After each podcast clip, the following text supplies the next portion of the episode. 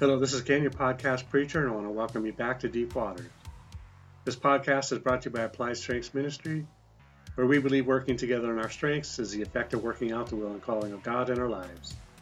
The title of this message is Supplemental Sex, or It's Not Just Sex. This is a multi episode series in which this is episode 7 of 7.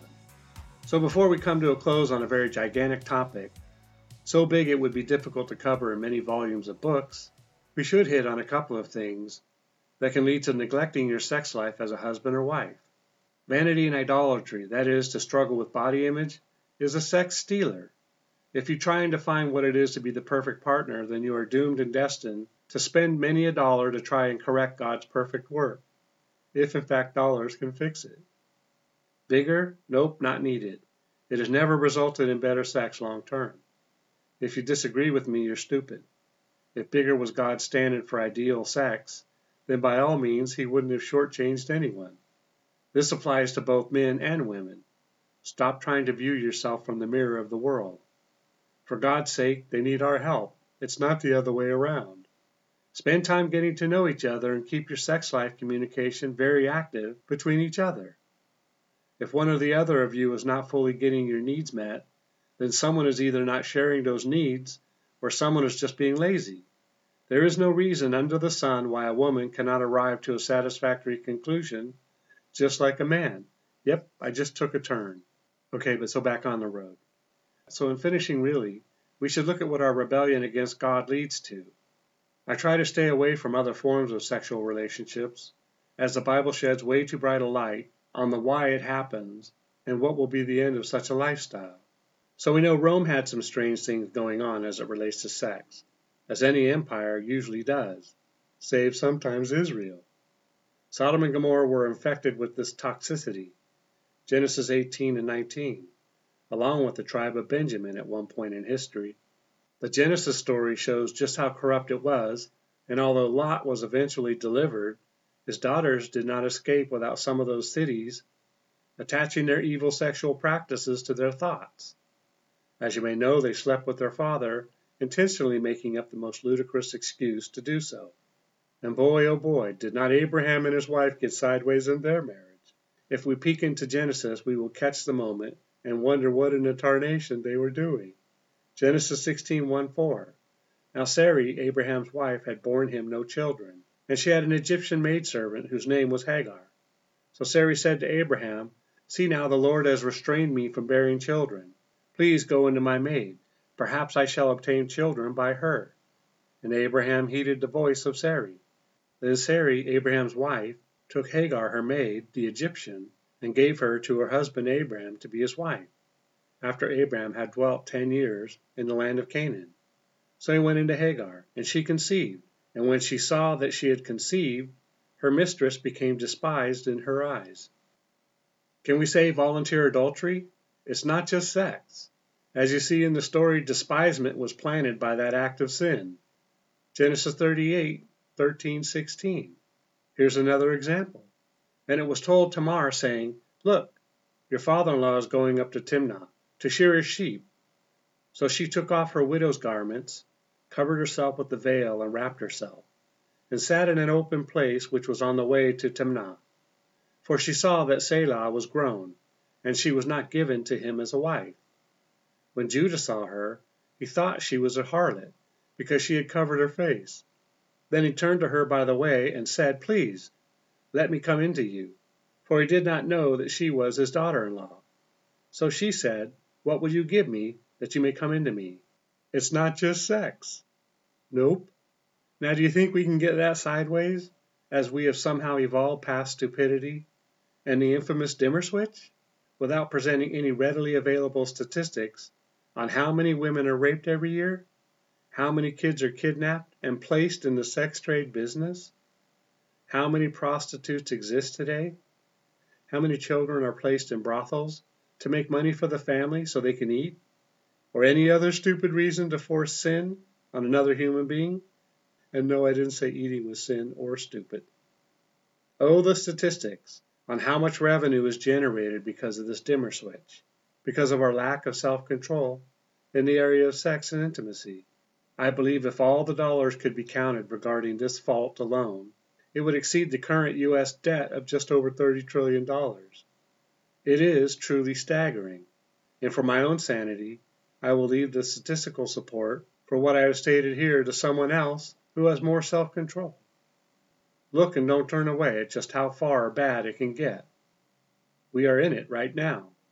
Judges 19:22-30. As they were enjoying themselves, suddenly certain men of the city, perverted men, surrounded the house and beat on the door. They spoke to the master of the house, the old man, saying, Bring out the man who came to your house, that we may know him carnally. But the man, the master of the house, went out to them and said to them, No, my brethren, I beg you, do not act so wickedly. Seeing this man has come into my house, do not commit this outrage. Look, here is my virgin daughter and the man's concubine. Let me bring them out now. Humble them, and do with them as you please. But to this man, do not do such a vile thing. But the men would not heed him. So the man took his concubine and brought her out to them. And they knew her and abused her all night until morning. And when the day began to break, they let her go. Then the woman came as the day was dawning, and fell down at the door of the man's house where her master was, until it was light. Verse 27 When her master arose in the morning and opened the doors of the house, and went out to go his way, there was his concubine, fallen at the door of the house with her hands on the threshold. And he said to her, Get up, and let us be going. But there was no answer. So the man lifted her onto the donkey, and the man got up and went to his place. Verse 29 When he entered his house, he took a knife, laid hold of his concubine, and divided her into twelve pieces, limb by limb, and sent her throughout all the territory of Israel. And so it was that all who saw it said, no such deed has been done or seen from the day that the children of Israel came up from the land of Egypt until this day.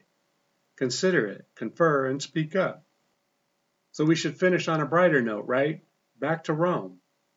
Can it get any clearer than it does in Romans?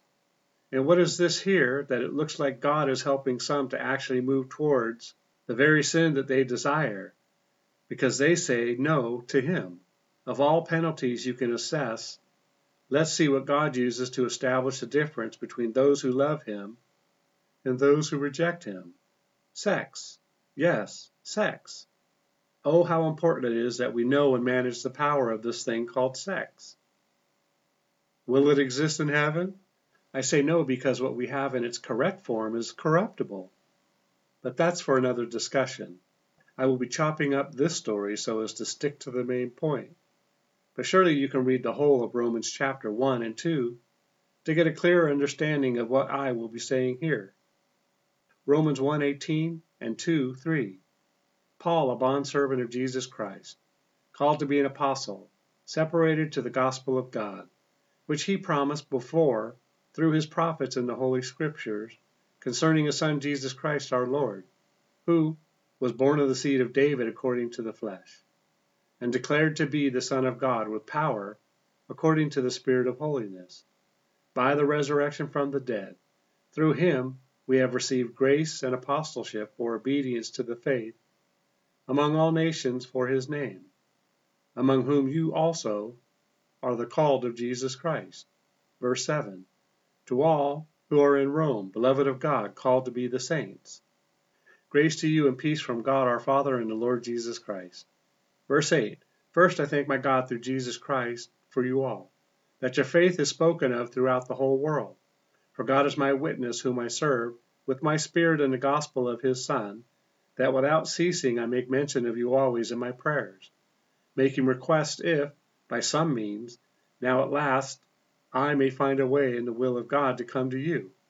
For I long to see you that I may impart to you some spiritual gift, that you may be established, that is, that I may be encouraged together with you by the mutual faith of both you and me.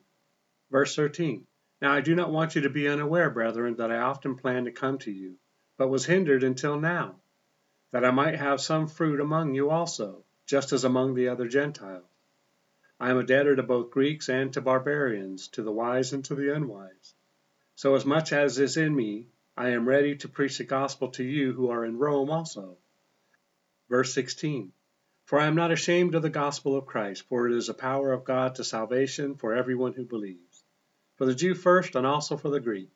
For in it the righteousness of God is revealed from faith to faith, as it is written, The just shall live by faith. For the wrath of God is revealed from heaven against all ungodliness and unrighteousness of men, who suppress the truth in unrighteousness. Because what may be known of God is manifest in them, for God has shown it to them. And I add, He's shown it to everybody.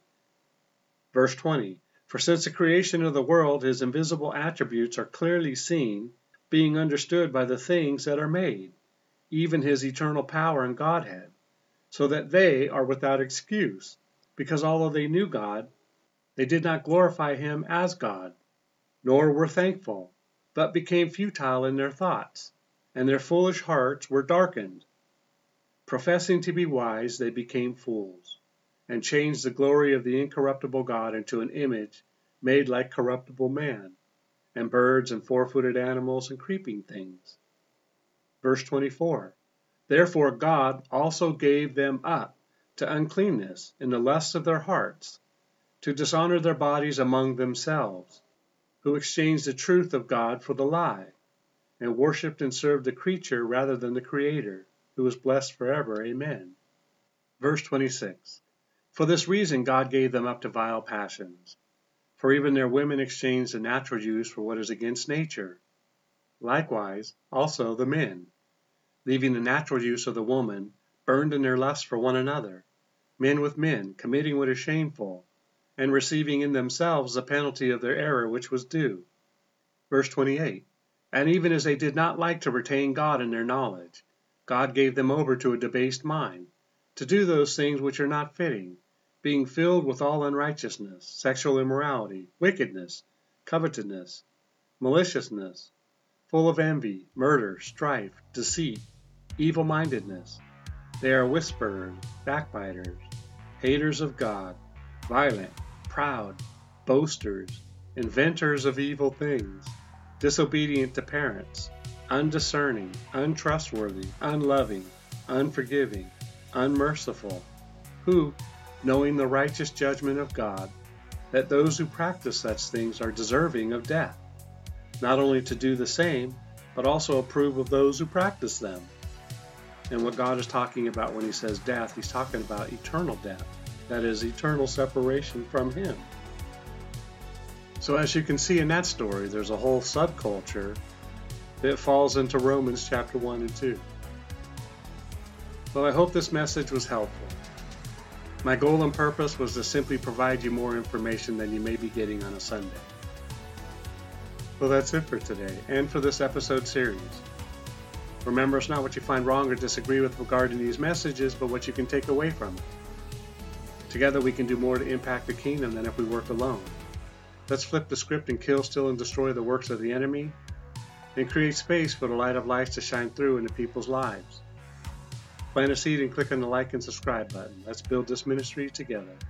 Thanks and see you next time in Deep Waters.